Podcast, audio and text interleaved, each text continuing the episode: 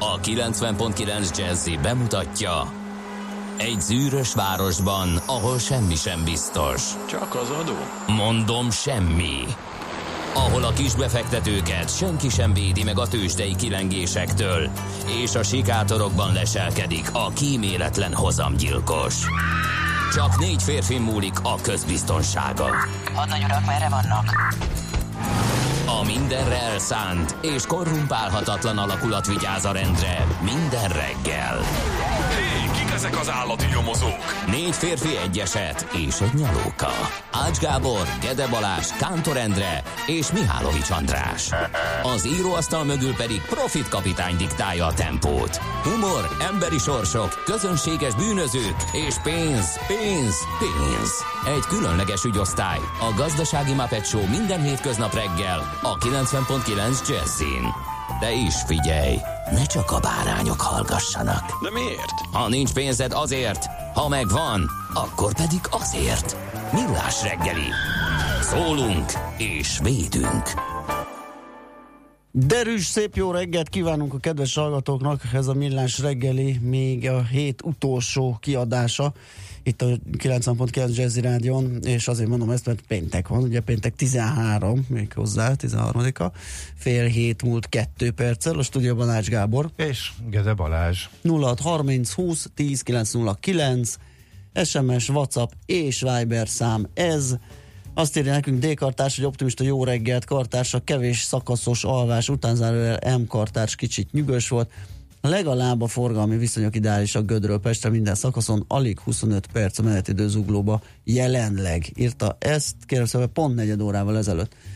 Aztán a F nagyon szerelmes futár is írt nekünk, jó reggelt, elkésve, de boldogan Cseperről Gödöllőre nagyobb a forgalom, mint szokott. Na végre, uh, futár boldog. Aztán hát a Viberesek még szundikálnak, vagy nem vették elő készüléküket, esetleg törölték apjukat. Uh, SMS pedig, SMS az érkezett, azt mondja, hogy az imént hallott, és ez volt, köszönjük szépen, tegnap délután, akkor nem folytatom. Ma reggel, jó reggelt millások, az euróval kapcsolatban a tegnapi két forintos gyengülés volt a csúcs, vagy van még benne kakaó, és lesz alacsonyabb az euró árfolyam?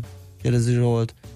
Most gyeng, gyeng, Ne- gyengült? nem, nem, igen. Milyen irányú Nem, a nem, nem, nem, igen. Euróforint gyengült ezek szerint? Igen, igen. A, tehát, az, eu- a, tehát forint erősödés, euró forint árfolyam uh-huh. gyengülés. Itt vigyázni kell, Az, az volt tegnap, igen. hogy mit mondunk, és könnyen lehet, hogy igen, mert hogy biztos is pattantunk ma reggel, néztem, hogy hogy ez egy erős technikai szinté vált ez a 330 forint, nem azért megkerek, hanem mert. És, és ott meg is fordult, úgyhogy ma reggel megint 332, 66-on vagyunk, úgyhogy drági úr ide És hol van a teteje? EKB Mi az új oda. cs- csúcs vagy új mélypont forint szempontjából? Hát az, az kérlek szépen há, nálam 333 forint 54 fillér, azért mondom, hogy nálam, mert ugye van a bankközi piac, és vannak ezek a retail felületek, ahol Aha. fillérnyi eltérések lehetnek, tehát valahol a 330-50 környékén tetőzött, hogyha a fölé hágunk, amit nem vagyunk messze, lássuk be 80 fillére, akkor akkor új csúcs születik, és Lehet akkor majd ismét. megírja a sajtó. Történelmi mélyponton a forint. Igen, és Ismét nagyon tört- drága lesz, nagyon drága a kuna, úristen nyaralók. Ugye ez ment egész nyáron, és Egész közben nyáron, rekordot igen. döntött a magyaroknak a horvátországi uh-huh. odalátogatása ismét, megint nagy At- számba mentünk. Attól még tény, hogy Úgyhogy rekordgyenge volt a forint a kunához képest.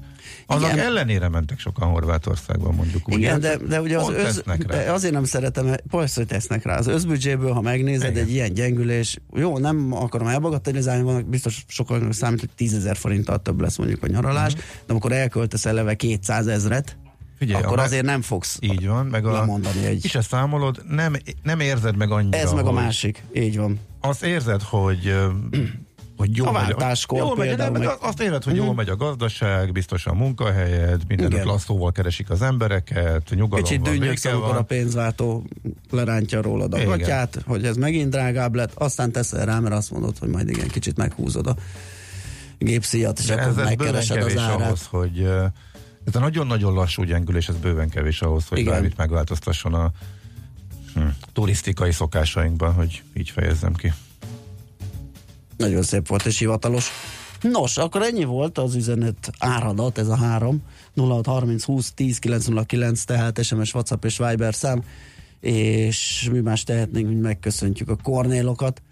Az ő nevük napja van, boldog névnapot minden kedves Kornél hallgatónak, és hát nem tudom hány Amadil vagy Polixénia ül a készülékek előtt, de nekik is nagyon boldog névnapot, mint ahogy a móroknak és móricoknak is. Luizáknak is. Luizáknak is, Krizsánoknak is. Bár Luisa szerintem van egy Biztos van. főnévnap is, ma csak ilyen mellék. Ja, mellék hittem, hogy hallgató. Mellékesként um, szerepelt, igen. Igen, mert a Kornéloké a mai nap. Elsősorban. Elsősorban. Így van. No, születésnaposok? Születésnaposok jöhetnek, események is akár, azért érdekes, mert például a Svájci Államszövetség kinyilvánítja öröksemlegességét, és ez már 1515-ben volt. Nem is gondolná az ember esetleg. Aztán egy érdekes a géség, a gamereknek megjelent a Super Mario Bros. című játék, amelynek főszereplő figurája emblémává vált. 1985-ben történt mindezt. Játszott a Mariót? Nem. Bármi? sem- Nem. Semmi. Gyerekeim játszottak, én azt megnéztem. Úr, és csak a Főnix, mi? Igen, ezzel engem lehet húzni egész életemre, de alapvetően igen, a Főnixen nem nagyon léptem túl. Aha. De ez tök tudatos volt egyébként. Tehát te Főnixbe akartál Májer lenni. A fő ellenséges űrhajót kidurrantani. Még, még csak májá sem akartam lenni, az, hogy, föl, hogy el tudtam jutni kidurrantani az űrhajót, és egyébként annyira profil lőtték be ott a, a szintet, hogy azért nagyon, tényleg sokat kellett küzdeni. Elég sok zseppénzemet elnyerte, elég sok húszasomat elnyerte az automata ott a vendéglátóhelyen, ahova azt voltam. Hát akkor te nem is verted azt az állást, ugye, amiben ha beálltál a pályaváltáskor, jó esetben, ugye nagyon be kellett centizni, tehát nagyon nehéz volt azt kitalálni tudatosan, de volt egy olyan, amikor az indítókép följött a, a, az nagy űrhajó az ellenséggel, és egy lövésre ki lehetett pattintani, mert még nem épült fel a, ö, olyan gyorsan a, a védelmi rendszer, és De hogy lehetett? simán, de Ó, de hogy nem. mondom, hát Hát nekem először ment. le kellett lőni, ott alul, alul volt, rengeteg lövéssel lehetett csak odaig eljutni, hogy egyáltalán be tudjon menni. egy Igen, csak valószínű programozási hibából először a fószer jelent meg, és, közé a, kö, és köré a, az űrhajó. Ez egy ilyen nüansznyi kis differenciával. Hát kellően gyors voltál, és kellően jó 40 helyen álltál, de ez nagyon ritkán jött, ez el. egy kicsit ilyen lutri volt. Tehát Tényleg. aki azzal májárkedett, mindig így lövi ki, azt ott kellett hagyni, mert hazudós. Uh-huh. De néha összejött, igen. Most még úgy fél évente, évente eszembe jut, és a... Na, próbálgass Ilyen, ilyen akkor. re- retro, retro játékként, ugye Ha. a mai PC-ken is ugye lehet, lehet játszani és Igen, lövöldözni, igen, és igen. majd nagyon Meg vannak ilyen oldalak, ahol ilyen retro Igen. játékoknak a szimulátor. Valami olyasmi volt benne, hogy amikor jönnek a madarak és kitárják a, szá- a szárnyukat, hogyha oldalra kimentél, ott is volt egy rész, ahol szerintem nem ért el a lövedékük, hogy valami, valami ilyen Igen. apróság volt benne, amit, amit ugye én is ismertem.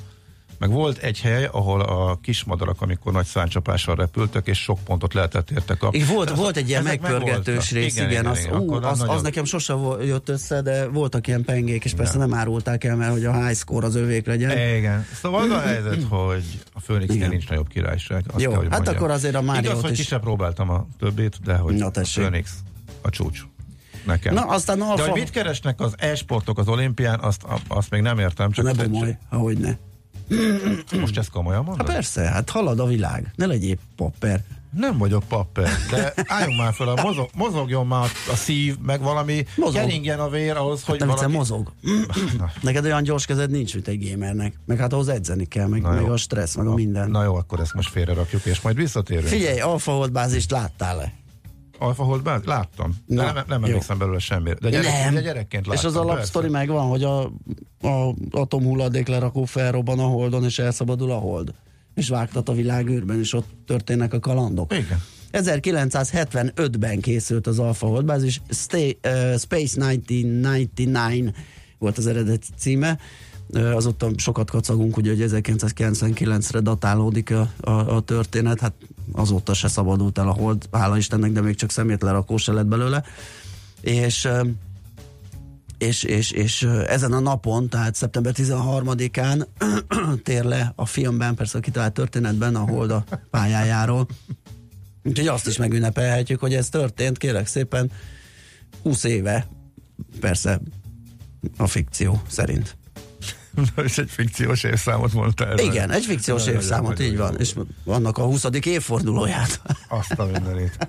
A négyes metró egyik alagútfúró szerkezete áttörte a Tétényi útnál a, metro, a metroállomás betonfalát. Most- Most... Még egy ilyen is van, 2007-ben ezen a napon Jó. történt. Fantasztikus. Azt hittem, hogy a, Nem, nem, nem egy mai hír volt szerencsére. próbafurásokat végeztek, és bedőlt a dolog. Aha, tehát ez 2007-ben volt? Ez 2007-ben, igen, 12 Na. éves évfordulónk is van, fantasztikus horderejű esemény, csak hogy egy ilyet is ide uh-huh. illeszünk. Jó, születésnaposaink között Roald Dahlt érdemes megemlíteni, angol író, a meghökkentő mesék szerzője, de szeretem annak a zenéjét. 1916-ban született a, ezen a napon, és majd tőle fogunk idézni. Maurice Jarre, francia zeneszerző 1924-ben látott napvilágot, és megszületett a kis Gorán, Gorán Ivanisevics horvát teniszező 1971-ben. Volt egy rész, ami, ami örökre beívódott a meghökkentő. Nekem is egy van, ami ilyen tuti. Azt hiszem, az volt az első egyébként. Na, meséld. a, egy műgyűjtő pacáknak egy ilyen kastély vagy kuriaszerű háza volt, és a parkban voltak ilyen modern szobrok, és valami hölgyikét összeszedett, és egy ilyen a mi nullásunkhoz, nullás kőhöz hasonló szobor körül rohangáltak, és bedugta a fejét a, a nő játékból, Aha. kacarászás, és nem jött ki a feje. Isten. És hát bement a pacáka, ugye ilyen, ilyen vértek, meg páncélok, fegyverek is voltak a nappaliában. Ő műgyűjtő kivitt egy bárdot, felemelte, és ezzel lett vége, illetve azzal, hogy láttad, hogy a szobor az megmaradt. Tehát ahhoz ragaszkodott. Aha. Hm. Nekem kettő van, akkor csak nagyon gyorsan. Na, Tényleg. Hova tűnt a sorozat? Mert egyszerűen ugye, ugye az életünk része volt ott a 80-as években, vagy a 90-esben, és én már nem is tudom pontosan, aztán egyszer csak eltűnt, és nem is ismételték, és mint a sehol nem lett volna, de lehet, hogy nem tudom. Szóval a meghökkentő meség az itt, itt volt velünk.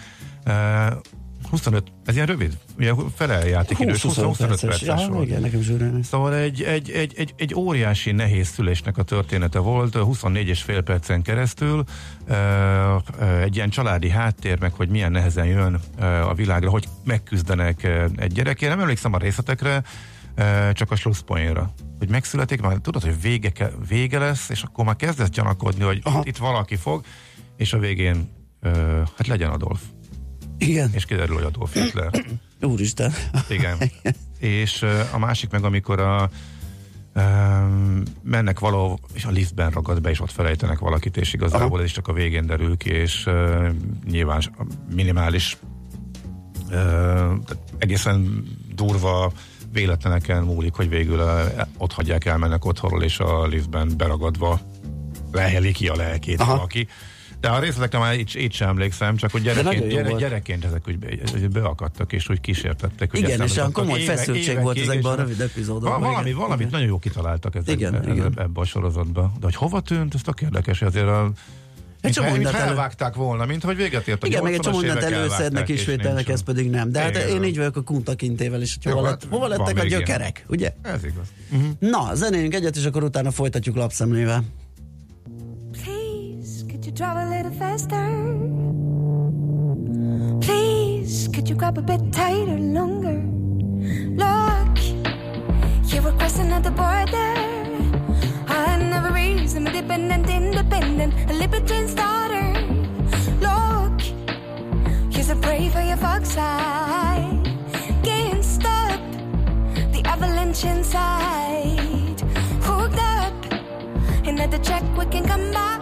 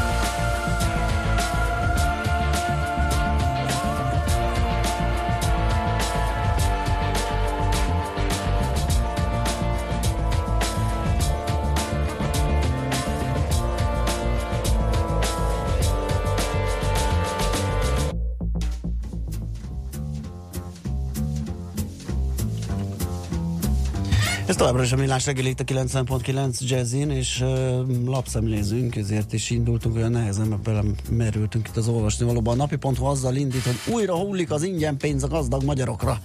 És itt nem egyébről van szó, ugye, mint a hétüléses autókra felvehető két és millió forintos maximális nagy összegű támogatás, amiről már a bevezetésekor lehetett sejteni, hogy, nem feltétlenül, vagy nem csak a Dacia Logic rám majd a, a sor, hanem hát a tehetősebb családok simán ugye mindenféle luxus autóra fel fogják venni ezt a támogatási formát, és ez jó példázza például egy a napi szerkesztőségébe eljutatott olvasói levél, info, ami arról szól, hogy egy Pest megyei család aki már rendelkezett egy hétüléses egyterűvel, és második autónak szerettek volna egy Toyota RAV4-est, amely esetében nem volt szempont az ülések száma. A nagysádos kedvezmény hatására azonban a Toyota helyett a Honda hasonló méretű SUV-ját, CRV-t választották hétüléses kivitelbe, hiszen így jobban jártak anyagilag. Úgyhogy van már nekik kettő. És a márkák sem nagyon szemérmeskednek, hogy jaj, szegény nagy családos, aki nehezen osztott be a mm, koszt hát vegyél egy olcsó autót, mert hogy például a Land Rover is teljes csővel hirdeti a 16 milliós autóját, hogy családi kedvezménnyel ez családi autónak micsoda csodás, vagy akár a BMW 3 modellje, amelyek szintén elég combos van, köztük 22,5 millió forintos ö, listáron szereplő modell is. Úgyhogy erről közöl összeállítást a napi, van itt egy csomó márka, hogy melyik mennyibe, meg hogy Lexusoktól, Volvo-kig mindenféle, gyakorlatilag minden nagy autógyártónak van olyan modellje, amit most próbál elnyomni itt a családbarát támogatás mellett. Egy mondat a világgazdaság címlapjáról. A hagyományosan levélcentrikus magyar posta a következő években teljes erőbedobással a csomagforgalom felé fordul. Oh.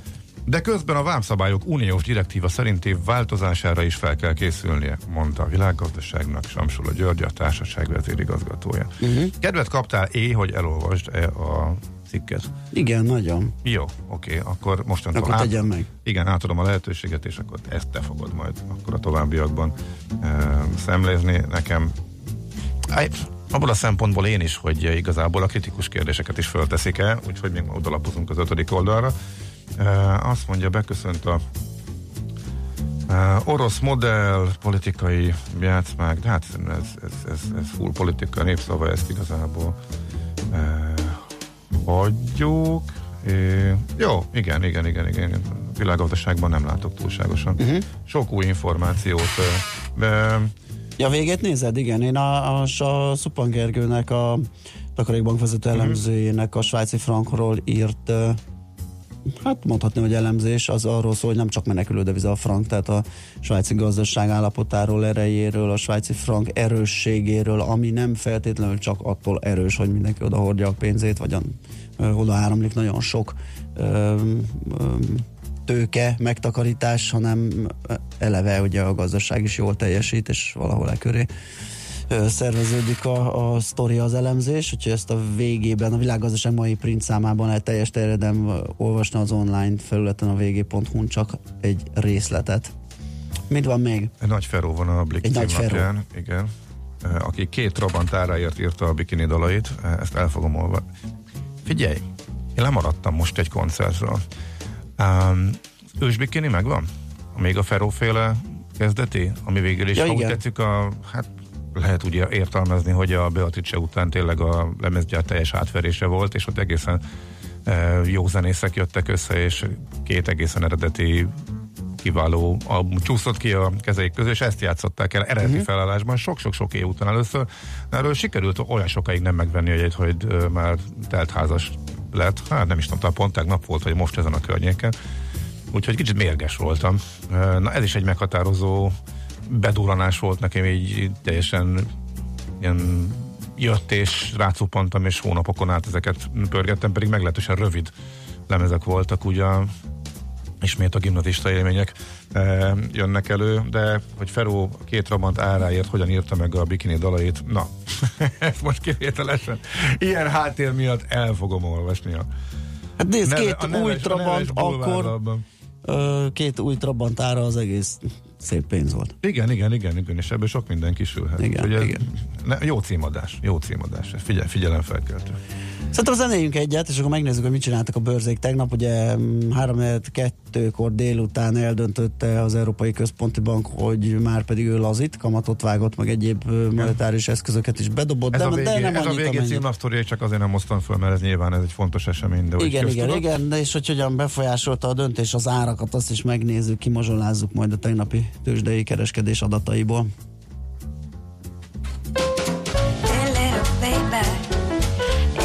It sounds crazy. Just you and me on the moonlight, on the moonlight. Hey little baby, it sounds crazy. Just take a walk with me.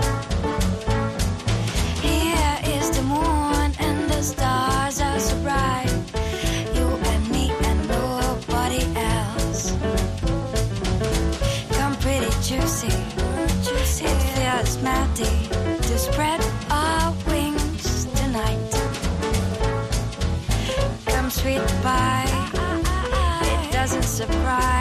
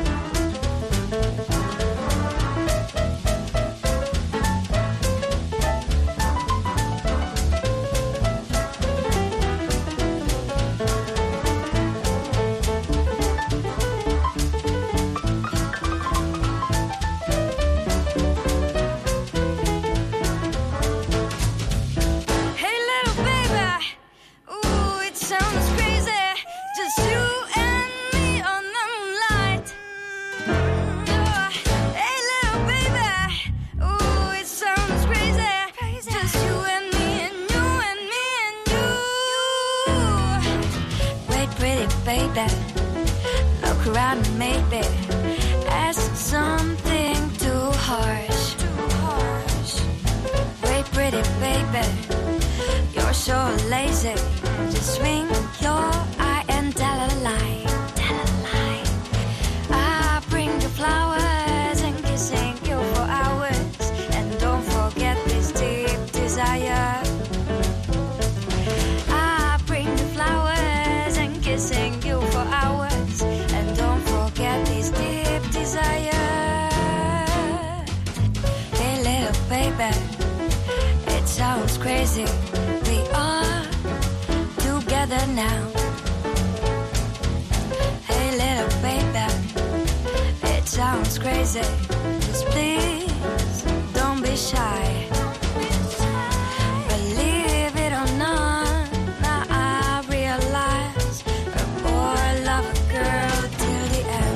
Hol zárt? Hol nyit? Mi a sztori? Mit mutat a csárt? Piacok, árfolyamok, forgalom a világ vezető parketjein és Budapesten. Tősdei helyzetkép következik. Azt írja a napi, hogy rossz nap volt Budapesten. Hát ez nézőpont kérdése, aki bux sortokban ül, vagyis esésre spekulálnak, jó nap volt a tegnapi. A Budapest értékes, de részvényindexe ugyanis 135 pontos eséssel zárta a napot, ez 3% os mínusz, és 40.067 ponton ö, fejeződött be a kereskedés. A részvénypiac forgalma 7,5 milliárd forint volt, ez ugye megint csak ilyen átlagos, vagy árnyalattal az alatti. Mm, majd mindjárt megnézem a béta, mert mindig tippelgetek, nem tudom mi az átlagos, ugye az egy mozgó átlag, tehát általában az elmúlt három havit szokták számolni, és most nem tudom, hogy mennyi a hivatalos átlag. Forgalom, majd meg fogom nézni, de nem lehetünk messze tőle ezzel a 7,5 milliárddal. Uh, ahogy említettük, ugye az LKB kamat döntő ülésén csökkentésről döntött, plusz bejelentették, hogy 20 milliárd euró értékben állampapírokat vásárolnak, ez valamennyivel kevesebb, mint amit várt a piac, tehát kicsit olyan vegyes volt, ezért volt nagy csapkodás, mozgás föl le. Uh, és egyébként a döntés után már a, a Bux olyan sokat nem mozgott. Ugye az elején volt izgalmas, amikor mi is a szakértőnkkel beszéltünk a tőzsdenyításban, mert először olyan plusz 30-40 pont környékén volt, hogy nagyon gyorsan leesett mínusz 100 pontra, és ehhez képest ez mínusz 100 ö, pontból egy kicsit följött, majd aztán megint valamennyivel mélyebbre esett 135-re, tehát igazán onnantól jelentős változás már maga a döntés nem hozott, inkább már előre pozícionálták magukat a befektetők. A MOL árfolyama 20 forinttal esett 2890 forintra, az OTP 50 forinttal értékelődött le 1506, nem, mi? 12630 forintig. A Magyar Telekom árfolyama 421 forint 50 filléren zárt. Én szerintem már három napja itt fejezi be. De az biztos, hogy ez a mostani ez változatlan a múltkorihoz képest. A Richter papírok pedig 20 forinttal gyengültek 4820 forintra. És akkor megemlítem a Bumixot is, mert én azt szoktam. Kérem szépen, bármilyen furcsa, de csütörtökön 27,8 pontos emelkedéssel zárt. Ez 7 százalékos plusz, és ez nyilván köszönhető volt valamelyik komoly kis papírnak. És, ja, igen, az Opus ugye, ami Bux tag is, valószínűleg a Bumix tag is, az például 3%-kal emelkedett, de a Hosszú szenvedés után Cyberg. emelkedik. Ja. Igen.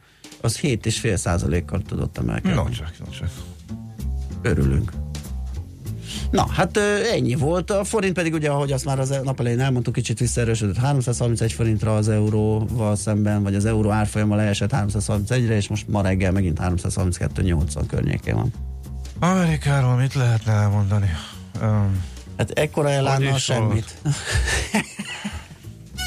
jöjjenek a kereskedelmi háború hírei, és akkor ebből következnek a tőzsdei események. Um, Trump elnök kegyet gyakorolt, és elhalasztotta, én már nem is tudom melyik vámemelést, október 1-ről október 15-ére. Utána megírta a Bloomberg, hogy hogy is volt, hogy valami belső dílt készítenek elő, hogy Kínával küszöbön áll ismét valami megállapodás. Utána ezt a CNBC forrásai cáfolták. Ennyi történt. És erre néhány ponttal emelkedtek az indexek, amelyek egyébként már az, ebben a hónapban egészen jól muzsikáltak, és ebből lett egy 1 os Dow Jones emelkedés, illetve egy 3 os emelkedés a másik kettő indexben. Többet ehhez nem kívánnék hozzátenni. Tőzsdei helyzetkép hangzott el a Millás reggeliben. Egy-két úti információ a hallgatóktól, Alkotás utca, Márvány utca kereszteződésben megállt a rezsicsökkentett villamos, szívás reggeli. Írja egy kedves hallgató. Aztán Dabasról ma reggel lassabb a bejutás Angyalföldre, 55 perc, mintha ma mindenki korábban kelt volna, írja a bankos. És, és, és, és azt hiszem, hogy ennyi volt az útinfók és mm, üzenetek. Már nem. Hoho, megjött, kérem szépen az első Viber üzenet. Azt mondja, hogy reggelt első üzenetem nektek, nagyon jó a rádió, sajnos csak online tudom hallani. Ma három éves a fiam. Jaj, hát Isten éltesse az ifjú millás reggeli hallgatót. Nagyon boldog szülinapot, valami klassz kis játékot biztos hoza valaki. Ha valaki. Igen, születésnapról révén szó. Na figyelj, nem bírtam kell, olvastam a Ferro Story elejét. Tényleg? Tehát volt az ősbikini, Igen. és ami most ugye egy koncertre ö, összeállt. Erről azt, mond, erről azt mondja, hogy azért lépett ki két lemez után, egy elképesztő lemez után a Ferro, mert hogy négy fele kellett, nagyon egyszerű okon, négy fele kellett osztani a jogdíjakat, és, És csak egy fél trabant nem és csak, és, csak ked, és csak ketten dolgoztak benne, ő meg uh, Loizi, uh, Németh Lajos. De ugye a bikini, akkor, akkor még nem ősbikininek hívták, szerintem akkor simán bikininek Simán hívták, bikini csak volt, ha? úgy utólag lett ősbikiniként megkülönböztetve a későbbi nyálasabb verzióhoz Lajosos, képest. Igen, a igen. Lajosos Miatt. képes. És utána és azt mondták, hogy menjen nyugodtan Ferrókán, majd mi megírjuk a dalokat, szövegeket, stb., de úgy tűnik, hogy nem nagyon működött, és visszahívták Ferrót, mm. aki erre bemondott egy pofátlanul nagy összeget, amit kifizetett neki a lemezgyár, ez volt a 100 000 forint, amiért két rabantot is lehetett volna venni. És így lett az, hogy még a későbbi, sokak által ismert uh, Bikini D. Nagy Lajos nevével, énekesi tevékenységével fémjelzető Bikini dalai közül is jó párat Feró írt. Például, ezt én sem tudtam, a Mielőtt elmegyek, a Fagyi, vagy a Megüssen, vagy Ne üssen. Tényleg? És a nehéz Ez a, dolga, nehéz a dolga a Tényleg? katonának. Hát gyakorlatilag az összes ezek, nagy. Hogy ezeket is. Igen. Én sem tudtam. Na úgyhogy Látod, látod, érdemes néha a blikket is lapszemben. Na, hát mondtam én, Főleg, hogy hogyha lesz. a- izgalmasabb dolgok vannak benne, mint Igen. a gazdasági sajtóban. Na jó. Na, László. Békati jön a hírekkel, utána jövünk vissza, folytatjuk a millás reggelit itt a 90.9 Jazzin. Műsorunkban termék megjelenítést hallhattak. Kétféle ember van széles a hazában. Az egyik szereti a funky zenét, a másik imádja. Amikor a négy negyedre a Riff 8 az minden csak nem papados. Amikor a fúvósok recsegtetik, a kongás lelkes emberi, mindenki tudja, hogy sodor a funky. Amikor a zene mellett két hang nagyot alakít, télen is fűt a rövid ujjúink. Ez nem lehet más, mint a funky feeling. Itt, itt bármi lehetséges, ha kell báránybőrbe bújik suri, de annál sem kell félteni, ott savazza Imrét, ahol éri. Na de komolyra ordítva, Funky Feeling minden pénteken este héttől Bárány Annával és Suri Imrével. Tudod, a Funky Feeling szeret téged. A lakosság nagy része heveny mobilózisban szenved. A statisztikák szerint egyre terjednek az okostelefonok. A magyarok 70%-a már ilyet használ. Mobilózis. A millás reggeli mobilos rovata heti dózisokban hallható minden szerdán 3.49-től. Hogy le nem erőj. A rovat támogatója a Bravofon Kft. A mobil nagyker. Reklám. A magyar agrárium a jövőért dolgozik, és ehhez a múltból merít erőt. Ez a fejlődés hagyománya. Légy részese te is az országos mezőgazdasági és élelmiszeripari kiállítás és vásáron.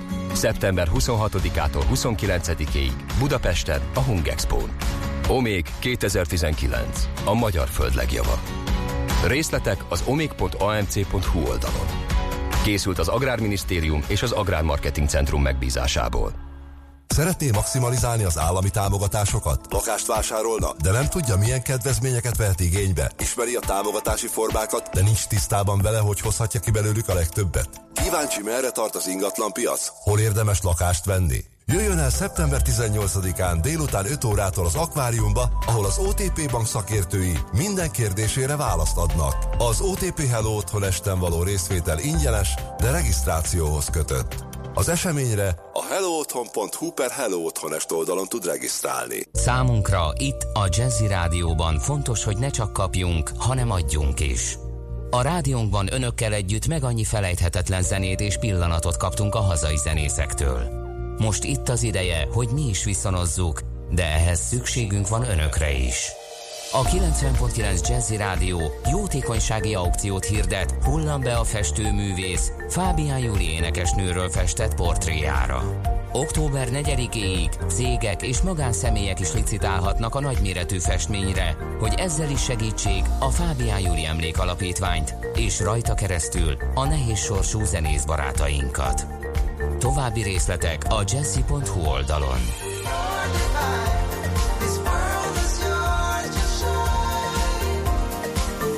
Őrizzük együtt Júli emlékét. Reklámot hallottak. Hírek a 90.9 Jazzin. Mai félig kell dönteniük a helyi választási bizottságoknak a jelöltek nyilvántartásba vételéről. Tíz helyszínen tíz drogkereskedő bűnszervezetre csaptak le a rendőrök. Kellemes őszies idő lesz ma, akár 29 fokkal. Köszöntöm a hallgatókat, László B. Katalin vagyok, következnek a részletek. Ma éjfélig kell dönteniük a helyi választási bizottságoknak a jelöltek nyilvántartásba vételéről. A Nemzeti Választási Iroda adatai szerint a testületeknek az utolsó órákban még több mint 2000 döntést kell meghozniuk, illetve rögzíteniük az informatikai rendszerben. A választás.hu-n olvasható összesítés szerint csak nem 56 ezer jelöltet jelentettek be a helyi önkormányzati képviselők és polgármesterek választására, mint egy 2300 jelölt esetében még nem született döntés a nyilvántartásba vételről. Alternatív tanórákkal tiltakoznak ma diákok a köznevelési törvény legutóbbi módosításai ellen. Az akciót az augusztus 31-i budapesti diák tüntetés szervezői jelentették be, és több csoport, illetve szervezet is csatlakozott hozzájuk. Az alternatív tanórákon arról beszélgetnek majd diákok, szülők, tanárok, hogyan lehetne jó irányba terelni az elavult köznevelési rendszert. A diákok egyebek mellett a szabad tankönyvválasztás az intézményvezetők kinevezésénél véleményezési jogot, oktatási ügyekben széleskörű társadalmi egyeztetéseket szeretnének. Az Ahang platformon indult petícióhoz már több mint 11 ezeren csatlakoztak.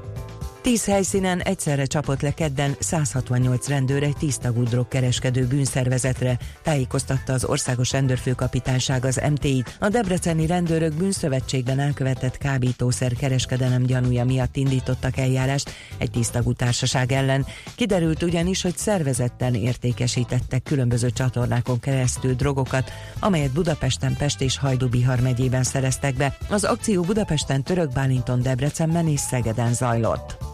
Washington csak nem 400 millió dollár katonai segélyt folyósít Ukrajnának.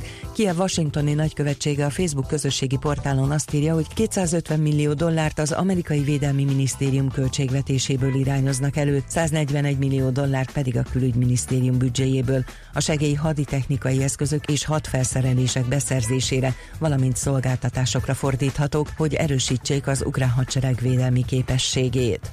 A londoni alsóház elnöke szerint az Egyesült Királyság EU tagsága kizárólag a parlament által jóváhagyott módokon szűnhet meg. Névemlítése nélkül, de egyértelműen Boris Johnson miniszterelnök legutóbbi kijelentéseire utalva képtelenségnek és elképesztőnek nevezte, hogy bárkiben egyáltalán felmerüljön a parlament által hozott törvények nem tartásának gondolata.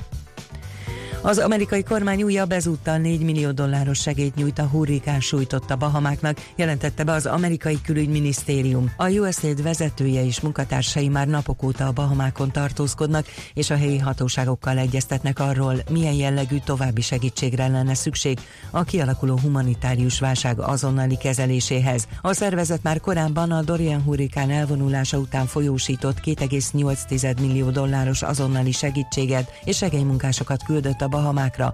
A legfrissebb jelentések szerint a hurikán sújtotta területeken jelenleg a legnagyobb veszélyt a betegségek jelentik.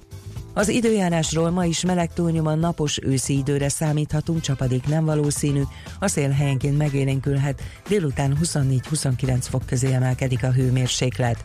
A hírszerkesztőt László B. Katalint hallották hírek legközelebb fél óra múlva. Budapest legfrissebb közlekedési hírei a 90.9 Jazzin a City Taxi Dispécsejétől. Jó reggelt kívánok a kedves hallgatóknak, jelenleg a városban jól lehet közlekedni, a bevezető utakon bár növekszik a forgalom, most még jó tempóban lehet bejutni a városba, viszont történt egy baleset a 15. kerületben a Károly Sándor úton, a Székelyelek útnál, itt a forgalom egy sávban váltakozva halad. Köszönöm szépen a figyelmüket, vezessenek óvatosan, további jó utat kívánok! A hírek után már is folytatódik a millás reggeli, itt a 90.9 jazz Következő műsorunkban termék megjelenítést hallhatnak.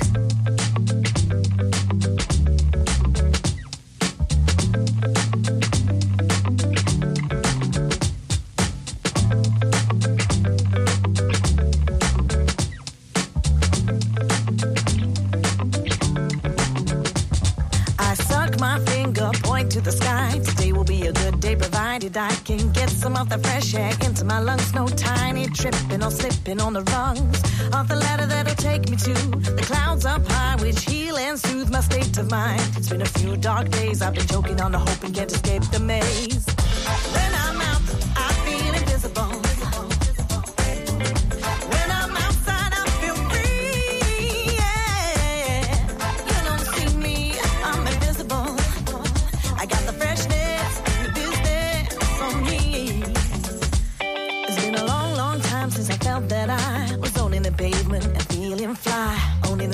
Statement that truly I got something to give and no reason to cry.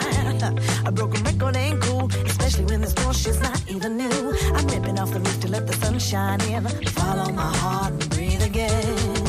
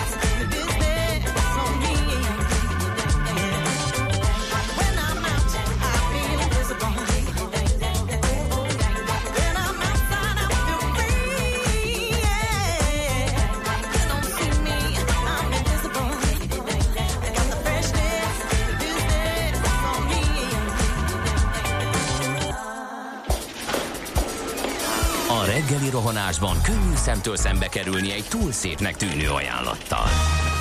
Az eredmény krétával körberajzolt tetemes összeg.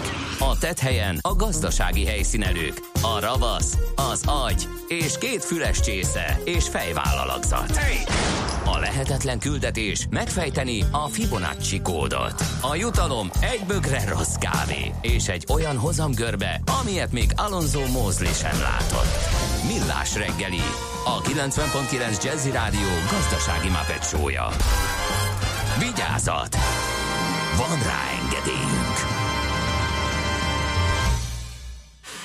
Szép jó reggelt kívánunk ismét ez a Millás reggeli továbbra is itt a 90.9 Jazzy Rádión, és hát változatlanul péntek van, de már 48 előtt járunk egy perccel a stúdióban Ács Gábor. És továbbra is Gede Balázs természetesen. 0630 20 10 909 az SMS, a Viber és a WhatsApp számunk, és azt nézem, hogy kaptunk-e bármi nemű uh, infót, kérdést, észrevétel, de úgy látszik még szúnyókállás van, vagy pedig nagyon lehet menni, és nincs olyan dugó, nincs olyan szünet, amiben lehetne nekünk üzeneteket írni. Én azért még egyszer elmondom, hogy 0630 20 10 909 ez a mi számunk. Én meg felolvok még egy kicsit. Nem még mindig? Hát végigolvastam az egészet, akkor hadd fejezem be a, a lapszemlét ezzel. Mm, nehéz, nehéz döntés volt neki, hogy 35 év után a régi társakkal összeálljon erre a mostani koncertre. Megére neki 15 próbát, hogy az ősbikini újra játszon, és akkor ebből lett az, amiről ha valaki látta, akkor küldjön nekem. Én lemaradtam, ugye, ahogy azt mondtam. E, és itt emlegetik persze, hogy az korán sem volt olyan bal zenekar, mint a Beatrice, ezt lehet tudni, e, mégiscsak csinálhatta két lemezt, hát, hogy abból lett utána később is lágerbikini. E, de itt van egy, a cikk végén egy olyan dalszöveg, ami viszont cenzúráztak, tehát még az ősbikini korszakában, amit nem engedélyeztek, és így nem került a klasszikum, ára klasszikussá vált, hova lett lemezre, amelyet ajánlunk egyébként mindenkinek, ez így szólt. Ahogy öregszem, úgy leszek egyre szenilisebb, irigy és rossz indulatú. Ismerős kolléga? Ö, valami, valami rémlik Ha nagy dolgok tényleg úgy történnek, ahogy a történelemkönyvek megírják, csak hogy én teljesen máshogy érzem. Nem vagyok beavatva semmibe. Szóval ez megbukott a lemezgyáron, úgyhogy azért egy érdekes korszak volt, az igen, ebből is, ebből is látszik. És most jött egy útinfo Zsollert baleset az alkotáson, na, az pont mm, nem kellett oda, nyilván se a kárszenvedőknek, se az arra haladóknak biztos lesz nagy dugó. 0630 20 10 909 ide írhattok nekünk. Budapest, Budapest, te csodás! Hírek, információk, érdekességek, események Budapestről és környékéről. Na, hát tegnap arról beszéltünk, ugye, hogy a Posta Múzeumban van egy olyan, olyan telefonközpont, ami bizony áldozatul esett a, a kormányzat várba költözésének, ugyanis az első kerület Úri utca 49-ben van ez a bizonyos Posta Múzeum, és oda készül becuccolni a belügyminisztérium, oda szánja az irodáit és ami ebben a probléma, láttunk már olyat, ezt tegnap is elmondtuk, hogy múzeumok elköltöznek, fogják, átviszik a, a kiállítási tárgyakat máshova, és akkor máshol meg lehet tekinteni. Igen ám, de itt működik, a világ működik, tehát nem csak látható, a világ utolsó 7A1 típusú forgógépes telefonközpontja, és ennek esett áldozatul, mármint ennek a költözésnek, ennek a változásnak ez a telefonközpont. Erről beszélgettünk tegnap, és most uh, találtunk az Urbanistán egy cikket, ami megmagyarázza nekünk. Ugye egy kicsit értetlenkedtünk, hogy miért nem lehet ezt arrébb rakni, hát flexel a tartóoszlopokat kivágni, arrébb mozdítani, és akkor már felmerült a gyanú, hogy valószínű miután működik, azzal lehet a baj, hogy ezt a működőképességet nem lehet majd visszaállítani, és ezt a hallgatók is megerősítették, írtak nekünk, hogy egy nagyon összetett, nagyon precíz, finom mechanikai megoldásokkal rendelkező telefonközpontról van szó, amit hogyha egyszer megbolygatnak, egész egyszerűen ember nincs rá, aki értene hozzá, és össze tudná rakni. De nem beszélve arról, és az urbanista cikk felhívja erre a figyelmet, hogy például forrás szigetelések, nem tudom, emlékszel-e, voltak ilyen régi készülék, a világvevő rádió ilyenek, ilyen papíros, kátrányos, vagy nem is tudom milyen szigetelőket használtak, ami az idő alatt ilyen keményi dermet, tehát ezt megmozdítod, eltörik. Bolygatod, mondom, ezeket a finom mechanikai cuccokat szétszeded, nem tudod összerakni, nincs is rá ember. Egyetlen dokumentum van, ami a karbantartáshoz ad iránymutatást, de nem a szétszedés összeszereléshez. Tehát ez működőképes állapotban biztos, hogy nem lehet átrakni amit esetleg lehetne tenni, hogy amit én is próbáltam feszegetni tegnap, hogy nagyon szétszedik, összerakják, és akkor így lehet, meg lehet nézni, hogy hogy nézett ki. De már más helyen működőképtelen állapotban csak úgy nézegetni, az egyáltalán nem ugyanaz, mint ezt megnézni működés közben. És az urbanistán nagyon érdekes, itt le is írja ezt a típust egyébként. Ez a Western Electric 7A1 Rotary típusú telefon központja, ugye ez az utolsó szó arra a forgótárcsásságára utal, és egy vissza is fejtik, hogy mi mit jelent ebben a dologban. Egyébként a, a gépet a standard vagy standard villamossági érték készítette, ami a világháború után a jogutódja a Beloyannis híradás technikai gyár lett, vagyis a BHG egyébként, ezt nem is tudtam, hogy ez annak a rövidítése. Nem tudtad, Nem, te se? tudtam. Hát most te is Igen, nagyon, nagyon jó kis infok. Na, tehát a 7A1-ből a 7 a gyártóra utal, az A betű azt jelenti, hogy nagy kapacitású központról van szó hiszen 2000 előfizetőt tudott kiszolgálni. Ez is vicces ma már, igen. igen. Az egyes pedig a típus sorozat száma, vagyis ez volt az első, később aztán ezt fejleszgették, modernizálták, és lett belőle 7A2 típus is, ami nyilván már sokkal több előfizető kiszolgálását tette lehetővé.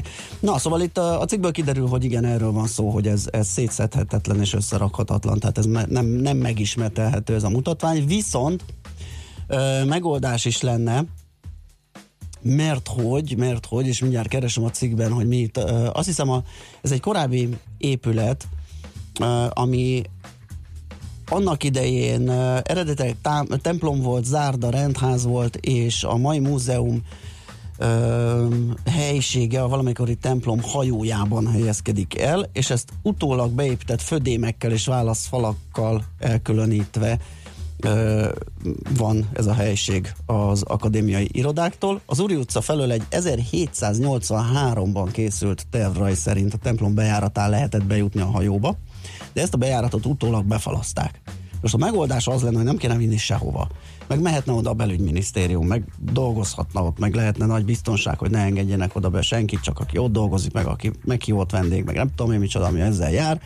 De ha ezt újra nyitnák, ezt a befalazott helyet, akkor egy olyan bejárási lehetőséget biztosítana a múzeum és a, be, a belügyminisztérium egyéb helyiségeit teljesen elszeparálva, hogy működőképes állapotban ott lehetne hagyni, és folytathatná ott az életét, mint múzeális, ipartörténeti darab, nemhogy Magyarország, vagy Budapesten, vagy Magyarországon, a világon az egyetlen működőképes ezt mondják a szakik? Ezt mondják azok, akik foglalkoznak Aha. ezzel, és próbálják megmenteni. Akkor mi akadálya Mert van ennek vajon? ezt, ezt még nem tudjuk, hogy ez most, ez most esetleg egy fogadóképes ötlet, és tényleg megvalósítják, és ez lehet a, a, a, a megfejtés, a megoldás, és ez így is lesz. Ez lenne a legjobb, tehát tényleg látható, hogy nincsen más.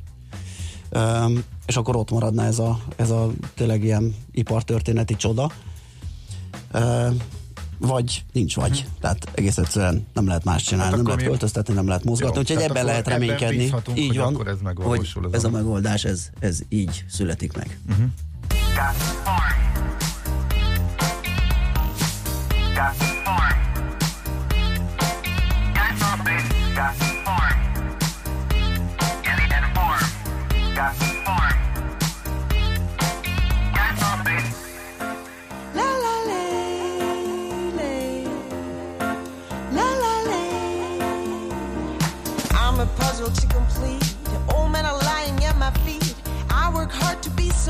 So tell me something really sweet.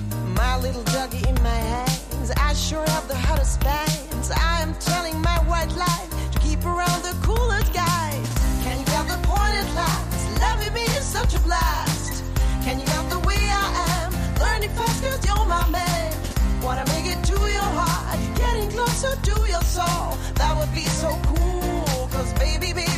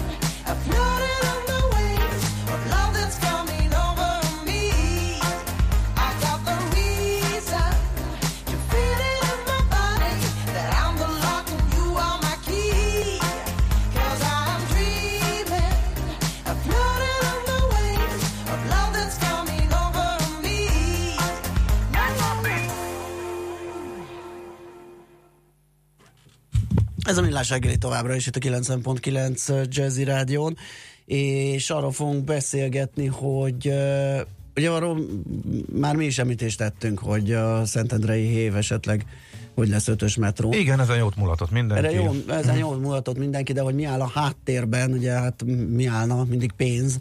Ö, Ezeket az összefüggéseket próbáljuk feltárni Andó Gergely segítségével, a közlekedési világlapcsoport lapigazgatójával. Szia, jó reggelt! Sziasztok, jó reggelt! Szóval most hogy állunk? Még el sem dőlt, hogy ki mennyit kap, ugye uniós pénzeket, de itthon meg eldőlt, hogy az mindenképpen hévfejlesztésre megy. Szeretnénk kicsit tisztán látni akkor, most hol tartunk. Hát a Budapesten van 11 elővárosi vasútvonal, plusz a hév vonalak, abból is ugye négy darab. Az elővárosi vasútvonalak elég szépen kaptak Európai Uniós forrásokból az elmúlt években, a hév vonalak viszont mutatóba se. Így alakult ki az a szomorú helyzet, hogy a hév vonalakon lassan közel 60 éves szerelvények szállítják az utasokat 60 km per órás legnagyobb sebesség mellett, számos lassú jel betartásával, így ezek átlagsebessége azért a versenyképesek ugyannak közúttal, amihol mi nagyobb a torlódás, de mindenképpen megváltásra szorulnak.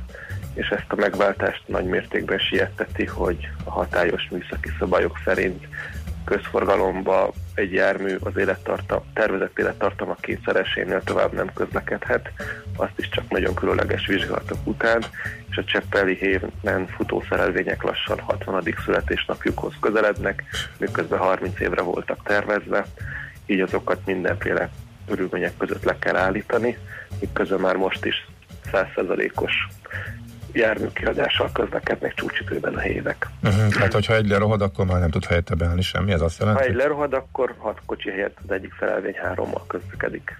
Uh-huh. Fú, hát ez jó hangzik. Akkor be- beszéljünk, érdemes szétválasztani, beszéljünk arról, hogy miből lesz pénz, és uh, hogyan lesznek Hát ezek a pénz- felújítva, vagy először a pénz az pályával kéne? forrásból lesz. A pálya témája egyébként úgy függ össze a hévvel, hogy vagy a jelenlegi pályára veszünk járművet, ami utána egy átépítés után azon szintén közlekedhet legalább 80 km per órás sebességgel, vagy pedig egy teljesen más megközelítést kell alkalmazni. Ez itt egy óriási nagy kérdés, illetve az is, hogy mind a négy hévvonalra ugyanolyan jármű legyen mi ugye a hévüzem szempontjából ideális lenne, ha csak hévüzemet nézünk, vagy pedig más közlekedésekhoz akarjuk őket illeszteni, és akkor minden vonal esetén egyesével kell vizsgálni a jövőképet. Hm. És ez nem mindegy, hogy, hogy a Kálvin térre bevezetendő Ráckevei és Csepeli hévek még osztoznak-e mondjuk a Kunszent Miklós vonatokkal is ugyanezen a vágányon, vagy sem. Uh-huh. Ebben nincs Hiszen az döntés, egyik ugye? esetben nagyvasúti rendszert kell képíteni, a másik esetben akár az is megfontolandó, hogy a fővárosi villamosokkal legyen kompatibilitás, és egy kombinó vagy KAF villamos tudjon közlekedni a hévpályákon is. Ez egy olyan közlekedés politikai döntés, ami utána 50 évre meghatározza a budapesti vonalak jövőjét. Erről még nincs döntés, csak tervek vannak, ugye? Hát tervek vannak, változatok vannak, mindegyiknek kö- költségvonzatát próbálják gondolom megbecsülni, és akkor a kormány belátása szerint választ ezek közül, elindul egy úton, és onnantól kezdve eldönt minden kérdést a következő 50 évre. Szerinted melyik a legoptimálisabb? Ugye, Illetve most tényleg, ezt, ezt nem szereted az ilyen jellegű kérdéseket, én tudom, de ha te dönthetnél a most rendelkezésre álló információk alapján, Uh, nyilván függ attól, hogy mennyi uniós pénzt kapunk, uh, de Persze hogyha... a forrásoktól, műszaki Igen, de hogyha megoldás, tényleg ez 50 évre szóló megoldás... közlekedés szervezés. Igen, látva a városnak az adottságait, mi lenne szerinted az optimális?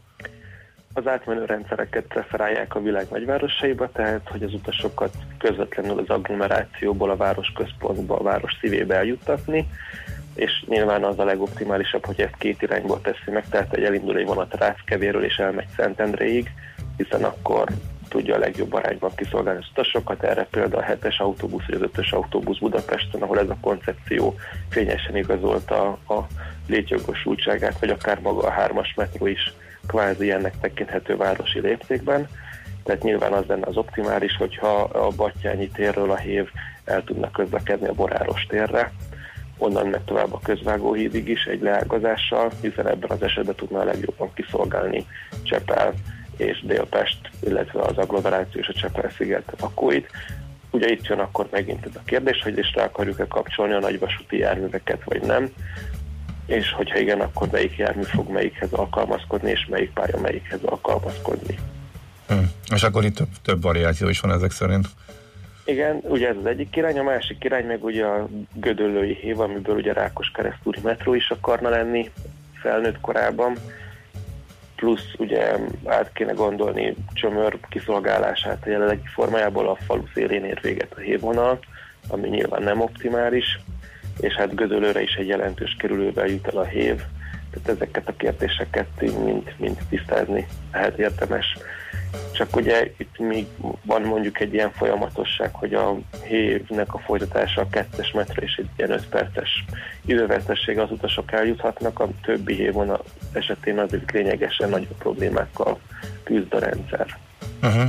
És akkor itt jön képbe az ősvezértéri összekötés?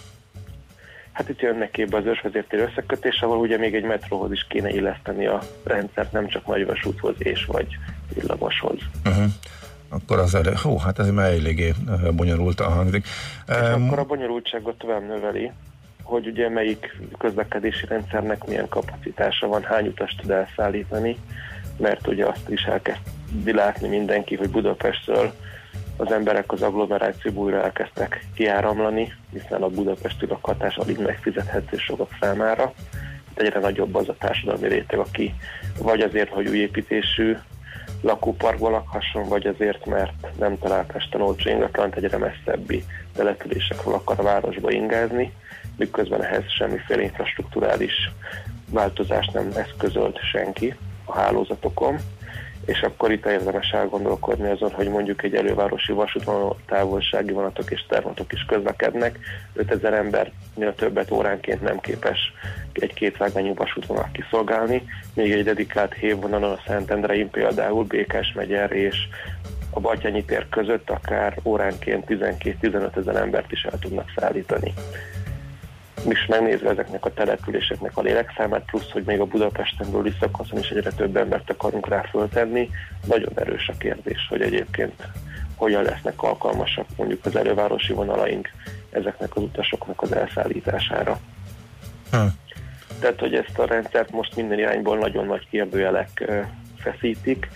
A hévvonalakon ilyen 100%-os járműködés mellett ezek a 60 éves kelet-német járművek 99,7%-os egészen elképesztő menetrendszerűséggel közlekednek, gyakorlatilag a járat kimaradás olyan ritka, mint a fehér holló, illetve ilyen követés esetén a késés sem értelmezhető egy három percenként járó jármű esetén.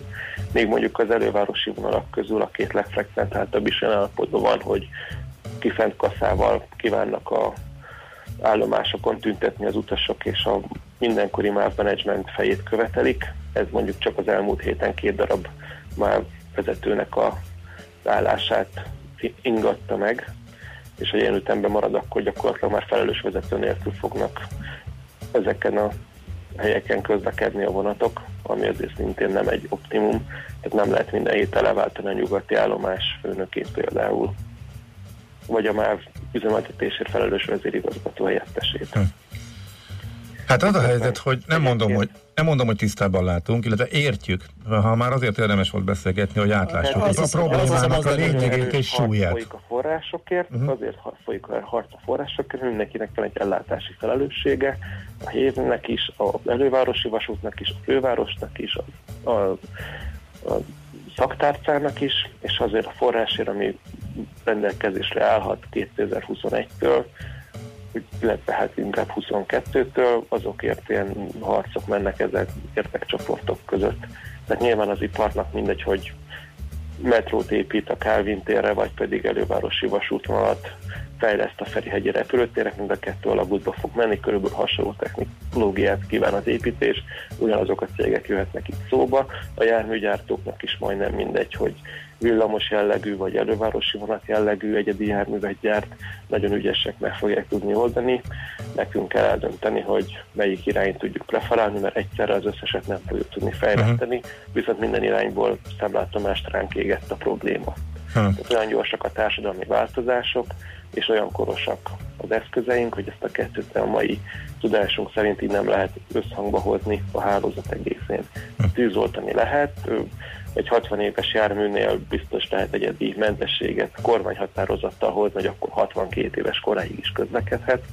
Tehát el lehet mindent egy picit még jobban ódázni, bár én nem szívesen hagynék jóvá egy ilyen tervet egy kormány nevében, ahol nem műszaki szakemberek ülnek, hogy egy 60 éves járművás szerkezetébe biztos, hogy van-e még két évnyi Nyilván. Uh-huh. Oké, okay, Gergő, köszönjük szépen a problémát, értjük, Fogunk a megoldást még nem látjuk, de hát ez nem még a... erről beszélni, és hívunk, hogyha bármi konkrét, konkretizálódik, vagy akár csak körvonalazódik, hogy melyik irányba akar elmenni majd a az ország, illetve a döntéshozó. Köszönjük szép Köszönjük napot! szép napot, szia! Andó Gergelye, a közlekedés világ lapcsoport lapigazgatójával beszélgettünk, megyünk tovább László Békati híreivel. Előtte egy útinfó a hallgatóktól, ég egy kamion a nulláson a Diósdi lehajtónál M1-es felé tűzoltók már jönnek. Ne gyertek erre, már az 51-esig ér a sor, és egy fotót is küldött nekünk a Facebookról, ez egy 20 perccel ezelőtti poszt, egy ilyen lángoló, füstöt okádó kamionról. Nekünk a Gellért hegy a Himalája. A Millás reggeli fővárossal és környékével foglalkozó robata hangzott el. Műsorunkban termék megjelenítést hallhattak. És visszatértek! Újra velünk az éterben a Soul Session első, legjobb és megismételhetetlen legénysége. Bogyó Tamás és Fekete Tamás. És hogy ez mit jelent? Több tízezer hangfelvételt a soul és a funky műfajából. Itt találjuk a legtöbb ritkaságot, és itt találjuk a legértékesebb bakeliteket is. Sőt, exkluzivitásokat mind zenében, mind információban. Tehát ezen a hétvégén ismét a lemezjátszó közé csapunk, és minden szombat este 7 órától újra az éterben a Soul Session. Nem maradj le Magyarország első és egyetlen igazi szól műsoráról. Hallottál már a Bitcoinról? És az Ethereum, Ripple, Litecoin, Monero megvan? És azt tudod, hogy milyen technológia hajtja ezeket a kriptopénzeket? Hallgassd minden kedden fél nyolc után pár perccel a kriptopénzek világáról és a blockchain technológia híreiről szóló rovatunkat. Kriptopédia, hogy értsd is, mi hajtja az új devizát. A rovat szakmai partnere a MrCoin.eu kriptodevizaváltót üzemeltető Mr. Limited. Rövid hírek a 90.9 Jazzin.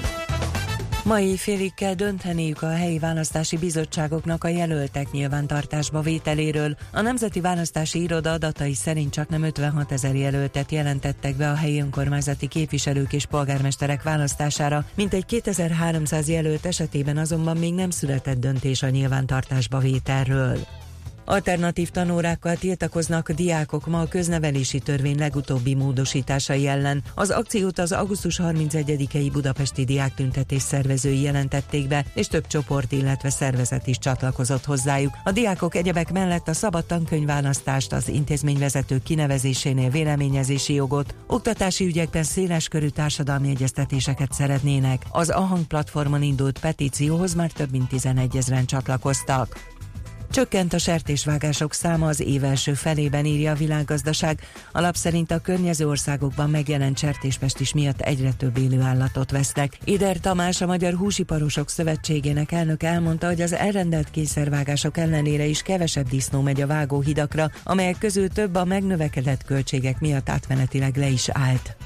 Mossák hétvégén az Árpád hidat szombaton fél héttől délután fél kettőig a Pestre vezető oldal tisztítják, vasárnap ugyanekkor a Budára vezetőt. Erre az időre egy sávot lezárnak. A fővárosi közterület fenntartó arra kéri a közlekedőket, hogy a munkaterületek mellett fokozott figyelemmel haladjanak majd el.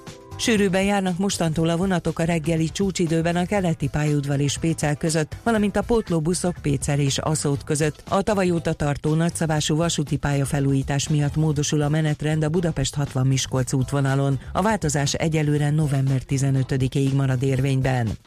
Washington csak nem 400 millió dollár katonai segélyt folyósít Ukrajnának, 250 millió dollárt az amerikai védelmi minisztérium költségvetéséből irányoznak elő, 141 millió dollárt pedig a külügyminisztérium büdzséjéből. A segély haditechnikai eszközök és hadfelszerelések beszerzésére, valamint szolgáltatásokra fordíthatók, hogy erősítsék az ukrán hadsereg védelmi képességét.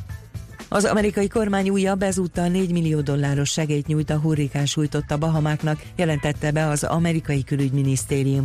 A USAID vezetője és munkatársai egyébként már napok óta a Bahamákon tartózkodnak, és a helyi hatóságokkal egyeztetnek arról, hogy milyen jellegű további segítségre lenne szükség. A szervezet már korábban a Dorian hurrikán elvonulása után folyósított 2,8 millió dolláros azonnali segítséget és segélymunkásokat küldött a Bahamákra. A legfrissebb jelentések szerint a hurrikán sújtott a területeken jelenleg a legnagyobb veszélyt a betegségek jelentik. Az időjárásról ma is meleg túlnyoman napos őszi időre számíthatunk, csapadék nem valószínű, a szél helyenként megélénkülhet, délután 24-29 fok közé emelkedik a hőmérséklet.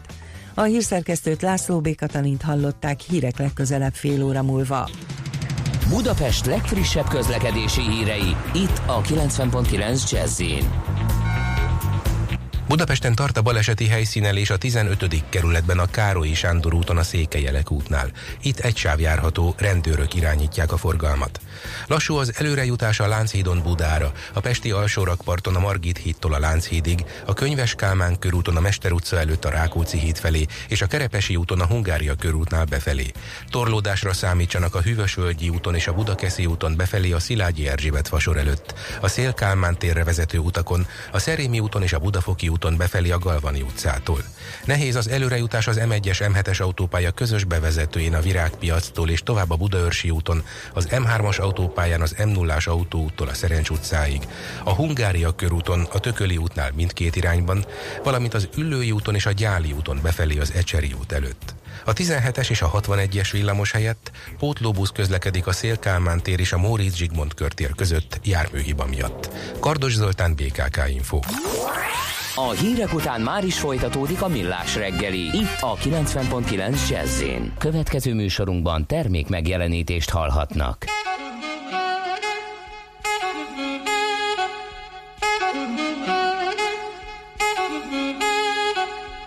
Thank you.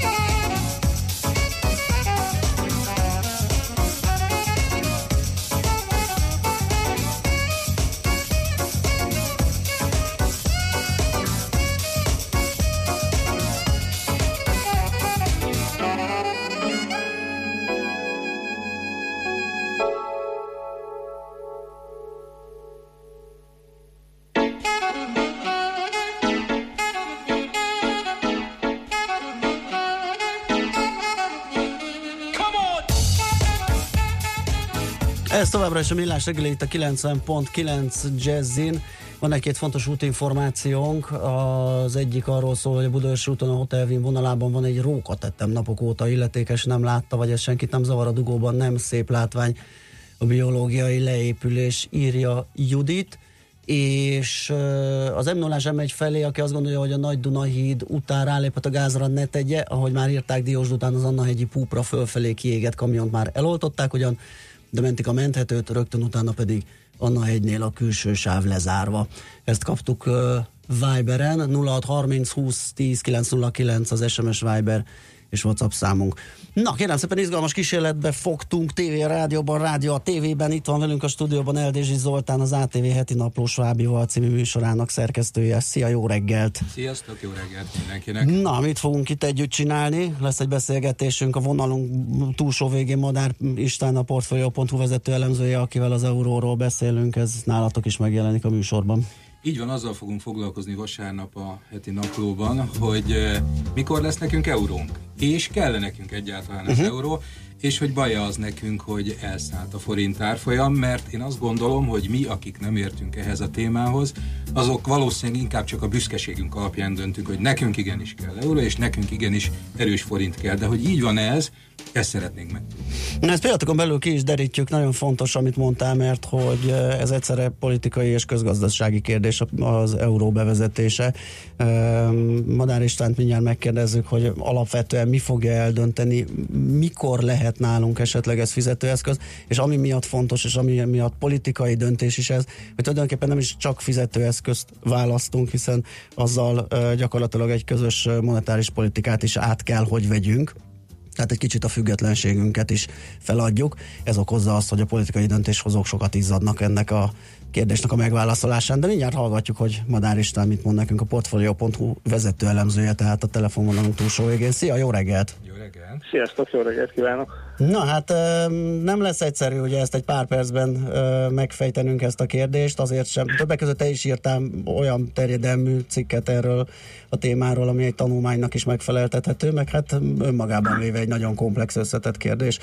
Tehát mi az alapja eh, az euró bevezetésének? Ki dönti el? Politikusok, közgazdászok, esetleg együtt? Mikor lesz ebből valami nálunk?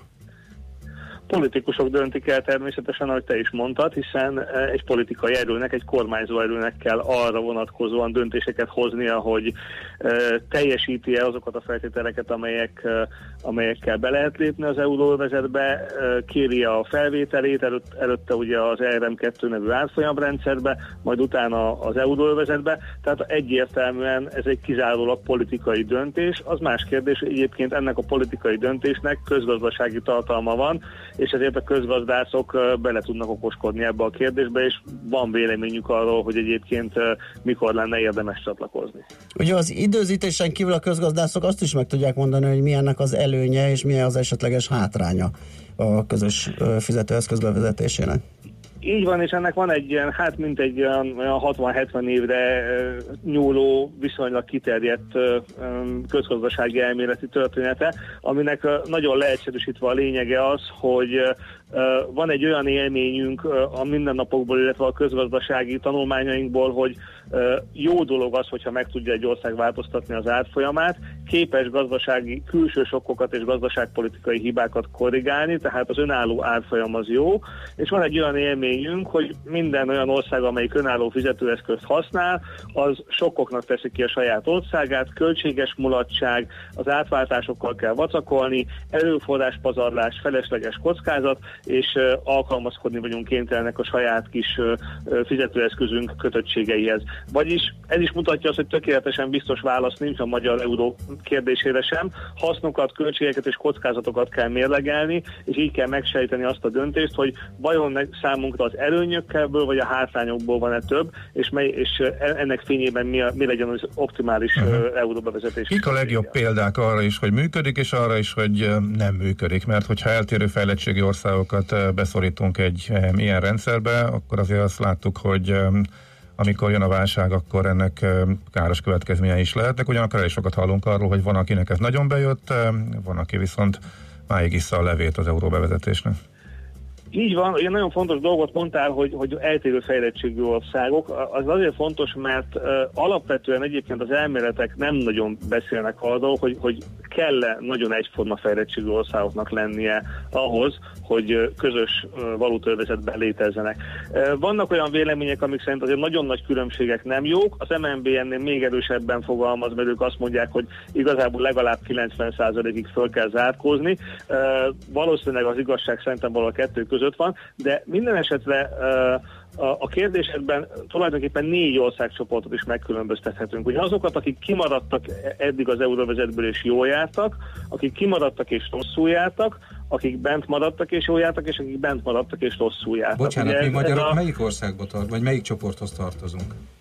Ö, Azt gondolom, hogy mi abban az országcsoportban tartoztunk, akik egyrészt ugye hát nyilvánvalóan kimaradtak, és innentől kezdve az a kérdés, hogy mi történt volna, ha mégis belépünk. Ha, és erre a két válasz van, hogyha annyira őrült lett volna a gazdaságpolitika belépés után is, amennyire egyébként őrült lett a gazdaságpolitika 2000-es évek elejétől, akkor tulajdonképpen nekünk az euróvezettel nagyon, nagyon rossz dolgunk lett volna. Ugyanakkor pont az euróvezetbe való belépés lehet, hogy megspórolt volna nekünk nagyon sok dolgot. Ilyen dolog például az, hogy talán ez egész svájci devizahitelezéses őrületet meg tudtuk volna úszni, hogyha be- belépünk az euróvezetbe. Nem biztos, mert azért látjuk, hogy Ausztria is kicsit, kicsit Igen. azért belecsúszott ebbe. Tehát ugye igazából a kérdés az, hogy azzal, hogy bemegyünk az euróvezetbe, normalizálódott volna a gazdaságpolitikánk annyira, hogy hogy azokat a kockázatokat, amiket az euróvezetbe belépve nem, nem szabad élesíteni, és nem szabad hibákat elkövetni, azokat elkövettük volna. Azt láttuk, hogy vannak olyan országok, akik elkövetik ezt, kicsit Ausztria, még inkább Görögország természetesen, és vannak olyan országok, amelyek egész jól megúszták ezt a dolgot. Szlovákia például parádésan kezelte a makrogazdasági kihívásokat a belépés után, Szlovénia meg például nagyon nem. Tehát tényleg nagyon sok ország van, csak kettőt mondjuk fölvillancsunk. Ugye Szlovénia, amelyik azért egy elég, elég erős sikertörténet volt a válságig.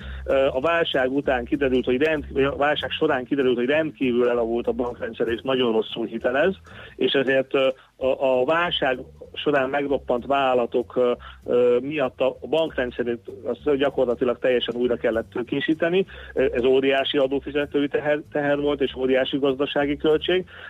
És a másik, ami talán kicsit jobban kötődik az euróhoz, hogy a szlovének addig nagyon-nagyon példás jövedelempolitikát folytattak, nagyon figyeltek arra, hogy a bérek ne szakadjanak el a termelékenységtől, és ezáltal a versenyképességükkel ne legyen probléma. Beléptek az euróvezetbe, amikor kezdve nincsen meg a leértékelési lehetőség egy országnak hogy ezzel rendbe rakja mondjuk az árverseny képességét, de azt gondolták, hogy az euró mostantól mindentől megvéd minket, és onnantól kezdve szabadult el igazán a jövedelempolitika. Ez a két tényező együtt járult hozzá, hogy Szlovénia a válság egyik legnagyobb vesztese legyen, és valóban egy jó példa arra, hogy azzal, hogy az euróvezetbe belépünk, és ugye ez a válságnak a legnagyobb tanulsága, nem csak előnyöket szerzünk, nem csak kockázatokat csökkentünk, hanem óriási felelősséget rakunk a gazdaságpolitikára, hogy úgy viselkedjen és olyan, olyan politikát folytasson, ami nem, ami, ami nem bünteti meg őt és az országot azért, mert esetleg egy válságban nem tud mondjuk az árfolyam politika eszközéhez nyúlni. Azt meg lehet mondani egy mondatban, hogy mi volt az az őrület a gazdaságpolitikában, amire utaltál az előbb? A 2000-es évek Ugye alapvetően, alapvetően egy, egy nagyon, nagyon durva költségvetési eladósodási folyamat az elsődleges dolog, ami, amire itt utalni kell. Volt más is, ez, ez az, ami talán a legfontosabb.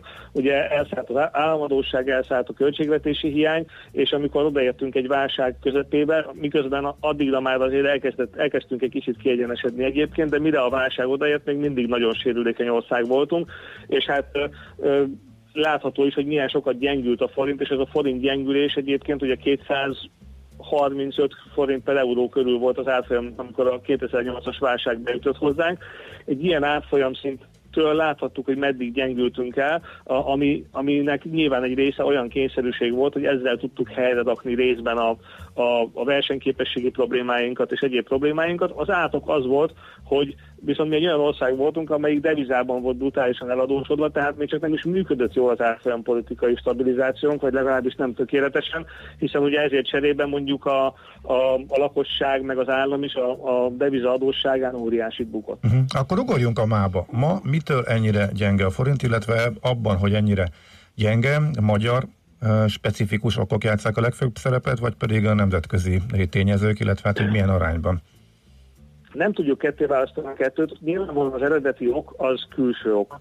Hát az, hogy a világ nagy jegybankjai elkezdtek lazítani, mert a világgazdaság újra elkezdett nagyon látványosan gyengélkedni, az természetesen a a, a kockázatosabb befektetésnek, befektetési terepnek számító feltörekvő piacokról piacokon óvatossá teszi a befektetőket, magasabb hozamokat várnak el, ebből következően gyeng, gyengül a, a, a, a devizája, hogyha nem történik semmi. A másik ok, ami, és ezért mondom, hogy nem választható ketté a, a dolog, hogy a jegybank, a Magyar Nemzeti Bank nem bánja különösebben a forint gyengülést, tudna tenni ellene, hiszen olyan nagyon laza monetáris politikát folytat, hogy a kamatok emelgetésével egészen biztosan meg tudná akadályozni a forint gyengülését, de ez nem célja. Miért nem célja? Egyrészt azért nem, mert ugye az elsődleges célja az infláció ö, szempontjából nem lát veszélyt. Ugye akkor, hogy az egész világ lassul, akkor neki az inflációban egy erős hűtőhatás következik, és úgy tűnik ez a várakozás egyébként be is jön a legfrissebb adatok alapján. Tehát neki nincs igazából nagyon erős kényszer arra, hogy ezt, a, ezt, az, ezt az árfolyamot erősítse. Másrészt ugye pont azért, és ez az egyik lényege az, az önálló árfolyam politikának, ha lesz egy látványos gyengülés, lesz egy mondjuk egy export, exportunk iránti kereslet visszaesés, és lesznek egyéb problémák, problémák, akkor a gyenge árfolyam ennek egy részét tudja kezelni. Ráadásul már nem is vagyunk devizában eladósodva, tehát nem is fáj igazából a, a, az árfolyam gyengítés ilyen szempontból. Tehát persze, aki ki akar menni külföldre és ott akar pénzt költeni, annak természetesen ez egy, ez egy rossz dolog, de összességében az árfolyam gyengülés, mind annak a mértéke, mind annak a a, a, hevességem, nevezetesen, hogy egyáltalán nem egy heves pánikszerű gyengülésről van szó. Ez tulajdonképpen egy normál gazdaságpolitikai folyamatba teljesen belefér, és rávilágít arra az előnyére a, a az euróövezeten kívüliségnek, hogy hát tud olyan eszközökkel élni egy kisnyitott gazdaság, hogy mondjuk leértékeli gyengébb időszakban az árfolyamot, aztán amikor majd esetlegesen jobb időszak jön, és inflációs veszély van, és a, az exportunk iránti kereslet újra az egeket veri, akkor pedig erősödhet vissza a forint, hogyha akar. Most Na, hagyd már még egy utolsó kérdésem, mert látom Igen. itt a kollégák, hogy már lassan-lassan be Lehet, hogy utolsó előtti még nekem is lesz okay. egy, ha csak nem ugyanaz, amit te kérdezel. Szerintem nem, de nem tudom. 2003-ban ugye azt mondta Megyesi Péter akkori miniszterünk, hogy 2008. január 1-én eurónk lesz. 2000 2010-ben azt mondta Orbán Viktor, mostani miniszterelnök, hogy ebben az évtizedben nem lesz eurónk. Te most hogy látod, mikor lesz eurónk, lesz-e egyáltalán valaha? Mivel, mint mondtam, ez egy politikai döntés, ezért azt gondolom, hogy a jelenlegi politikai erőnek a, a az álláspontja az, ami mértékadó ebből a szempontból. A jelenlegi politikai erőszemlátomást nem különösebben igyekszik az euróvezetbe való belépésre. Ha azt feltételezzük, hogy ebben nem történik változás, akkor 2030 környékén előbb nem nagyon lesz euró. Ugye ami itt egy picit megkavarja a történetet, az az, hogy mondjuk, ha a horvátok, románok, bolgárok esetleg belépnének az euróvezetbe, és ez esetleg mondjuk akár tőkevonzó képességben, vagy egyéb tényezőkben egy elszívó hatást jelentene, és a magyar gazdaság egy kicsit így egy üresen marad maradna egy ilyen, egy ilyen ö, saját fizetőeszközzel, akkor kérdés, hogy ez újra gondolná a kormány. Egyelőre a kormánynak nagyon erős feltételei vannak. Azt mondanám, hogy talán a közgazdasági racionalitáson is túlmutatóan erős feltételei vannak az euró bevezetésre. Ezeket reálisan még a kormány saját optimista makrogazdasági pályája alapján is inkább azért 2030 után tudjuk elérni. István, köszönjük szépen, ez volt az utolsó kérdés. Zoli eltalálta, hogy mit akartam Egyre kérdezni. gondoltatok? Így van. Tényleg? Úgyhogy nagyon köszönjük a beszélgetést, jó munkát, szép napot neked. Köszönjük. Köszönöm szépen nektek Szia. Is, Madár Istvánnal, a Portfolio.hu vezető elemzőjével beszélgettünk, és próbáltuk kitalálni, hogy mikor lesz Magyarországon euró. Szerintetek egyébként kellene? Most, mint szakmai újságírókat kérdezlek titeket. Hát Nehéz Hú. kérdés, ugye gyakorlatilag részben ismételni lehet eh, István uh-huh. szavait, tehát közgazdasági értelemben nagyon sok előnyel jár. Um, olvastam valahol, azt hiszem egy OECD jelentésben kimutatták, hogy olyan 0,6-0,9%-os plusz GDP növekedés lehet elérni azokkal a költségcsökkentés, átváltási ö, költségek megszűnte, meg egyéb minden más előnyökből. Így lenne egy racionális alapja, de ugye, hogyha azt nézzük, hogy a 2004 óta csatlakozó országok először nem tudtak megfelelni ugye a Maastrichti követelményeknek, 2008-as válság után pedig fel tudja, hogy meg akarnak-e, mert ugye ott kiderült azért sok periféria országnál, hogy egy olyan monetáris eszközt veszítettek el az euró bevezetésével, ami esetleg jobban segíthette volna a, a, a talpraállásukat én azt gondolom, hogy most, amikor egy picit ilyen lassulás előtt állunk, ugye ezt már a kormányzat is felhívta a figyelmet, a jegybank is ebből, ez ügyben többször nyilatkozott. Ha valamikor, akkor most a közeljövőben biztos, hogy nem valószínű, Hát az hogy meg- ilyen döntést Igen, hoznának. az meg talán józan paraszti észre is fölvethető kérdés, és racionálisan fölvethető kérdés, hogy ha látjuk, hogy az eurozónában problémák vannak, és még a közgazdászok között sincs egyetértés abban, hogy ki milyen feltételekkel, milyen fejlettségi szinttel érdemes bemennie, és időnként jönnek az eurozónát is érintő válságok, nem jobb ezt nekünk megvárni, míg kiderül ez hosszabb távon is, hogy jó ez az egész, és akkor inkább kívülről szemlélni. Noha elvileg kötelezettséget vállalt minden ország, amikor az Unióba fölvették, hogy majd az eurót is be fogja vezetni, de ez gumiszabály. Úgyhogy nagyon labilis az egész, szólnak érvek mellette is, szólnak érvek ellene is, és hát úgy tűnik, hogy mindenhol az aktuális politikai berendezkedés az, ami ebben még beleszól és számít, illetve az nyilván ez a függetlenségi kérdés is, meg az, hogy igen, ezzel eldobunk egy, eldobunk egy lehetőséget, amivel esetleg egy mondjuk egy válság során, vagy akár a válságot megelőzően is még tudjuk befolyásolni a versenyképességünket az export eh, helyzetbe hozásával. Egyébként nagyon nem egyszerű kérdés ez. Igen. Egyébként nálatok itt a rádióban, itt a Millás reggelben, ez mennyire élő kérdés a forint árfolyam elszállás, az euró, tehát foglalkoznak ezzel az emberek? Foglalkoztatja őket ez a kérdés? Nagyon is.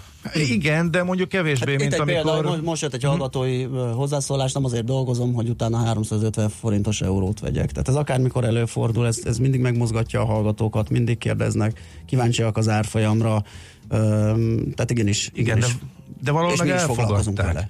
Ebből a szempontból ügyes a, a jegybank, és a céljait megvalósítja, hogy nagyon lassan gyengül. Oké, okay, hát ott vannak a szalagcímek, hogy történelmi mélyponton a forint, de egy forint, aztán visszerősödik kettőt, aztán es, kettő, hármat, és akkor ö, azt teljesen más volt az a helyzet, amikor mondjuk ilyen nagy lépésekbe ugrott föl 330 annak idején. Tehát most- akkor sokkal inkább nincs befolyásoló elé az emberek, nem, emiatt nem fognak máshogy szavazni, nem, ér, nem érzik másnak az életüket, maximum szerintem mondanak néhány cifrát, hogy többe kerül a horvátországi nyaralás. Pont a mai aztán millás reggeli elején beszélgettünk erről, hogy a nyár egyik kedvenc gazdasági bulvár témája volt, hogy jaj, a magyar nyaralónak, majd hogyha külföldre megy, akkor többet kell adni az euróért, még többet kell adni a kunáért, ugye mert a forint azzal szemben nagyobbat gyengült, tehát magasabb lett az árfolyama, és most jöttek ki nem, nemrég ugye azok az idegenforgalmi adatok, amit azt mutatták, hogy ismét rekordszámban mentek a magyar turisták a horvát tengerpartra. Tehát láthatóan m- m- föl tudták dolgozni, tudták, tudtak onnan plusz forrást teremteni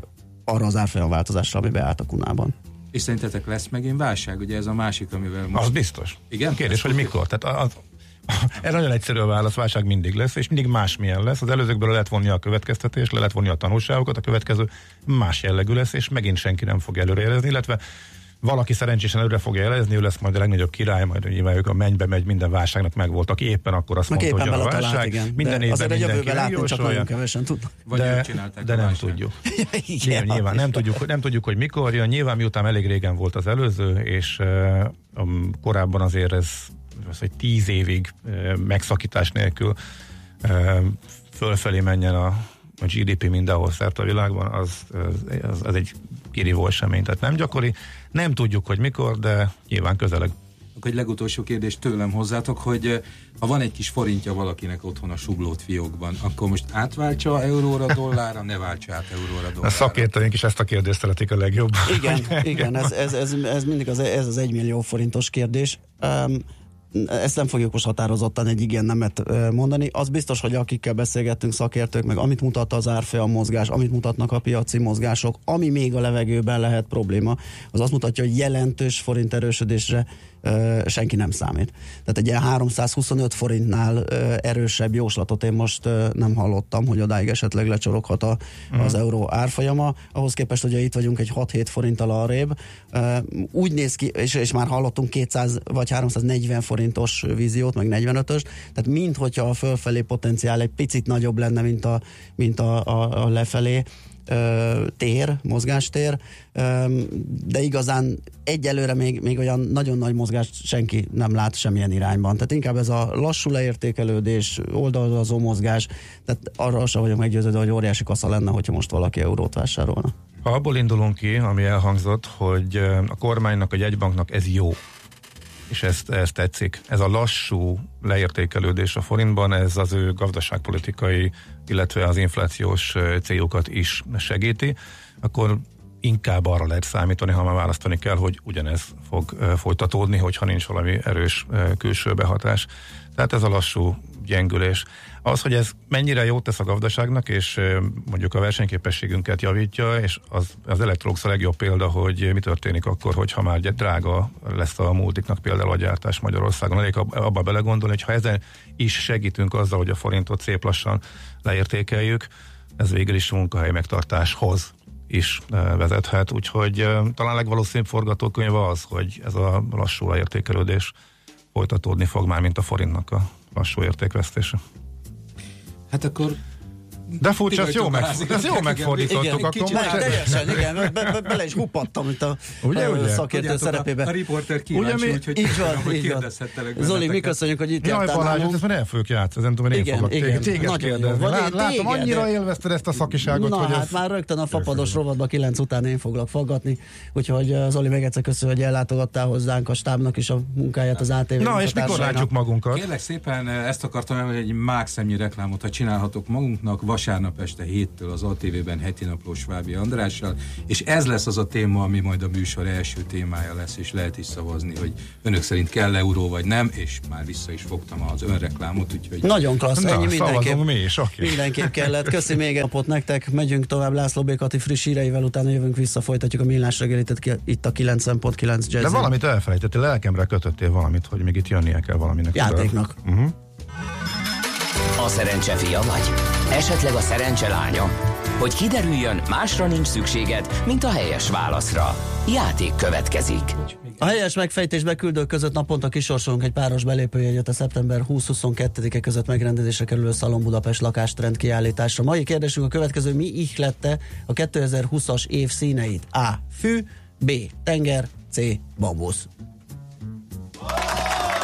A helyes megfejtéseket ma délután 16 óráig várjuk a játékkukac jazzy.hu e-mail címre.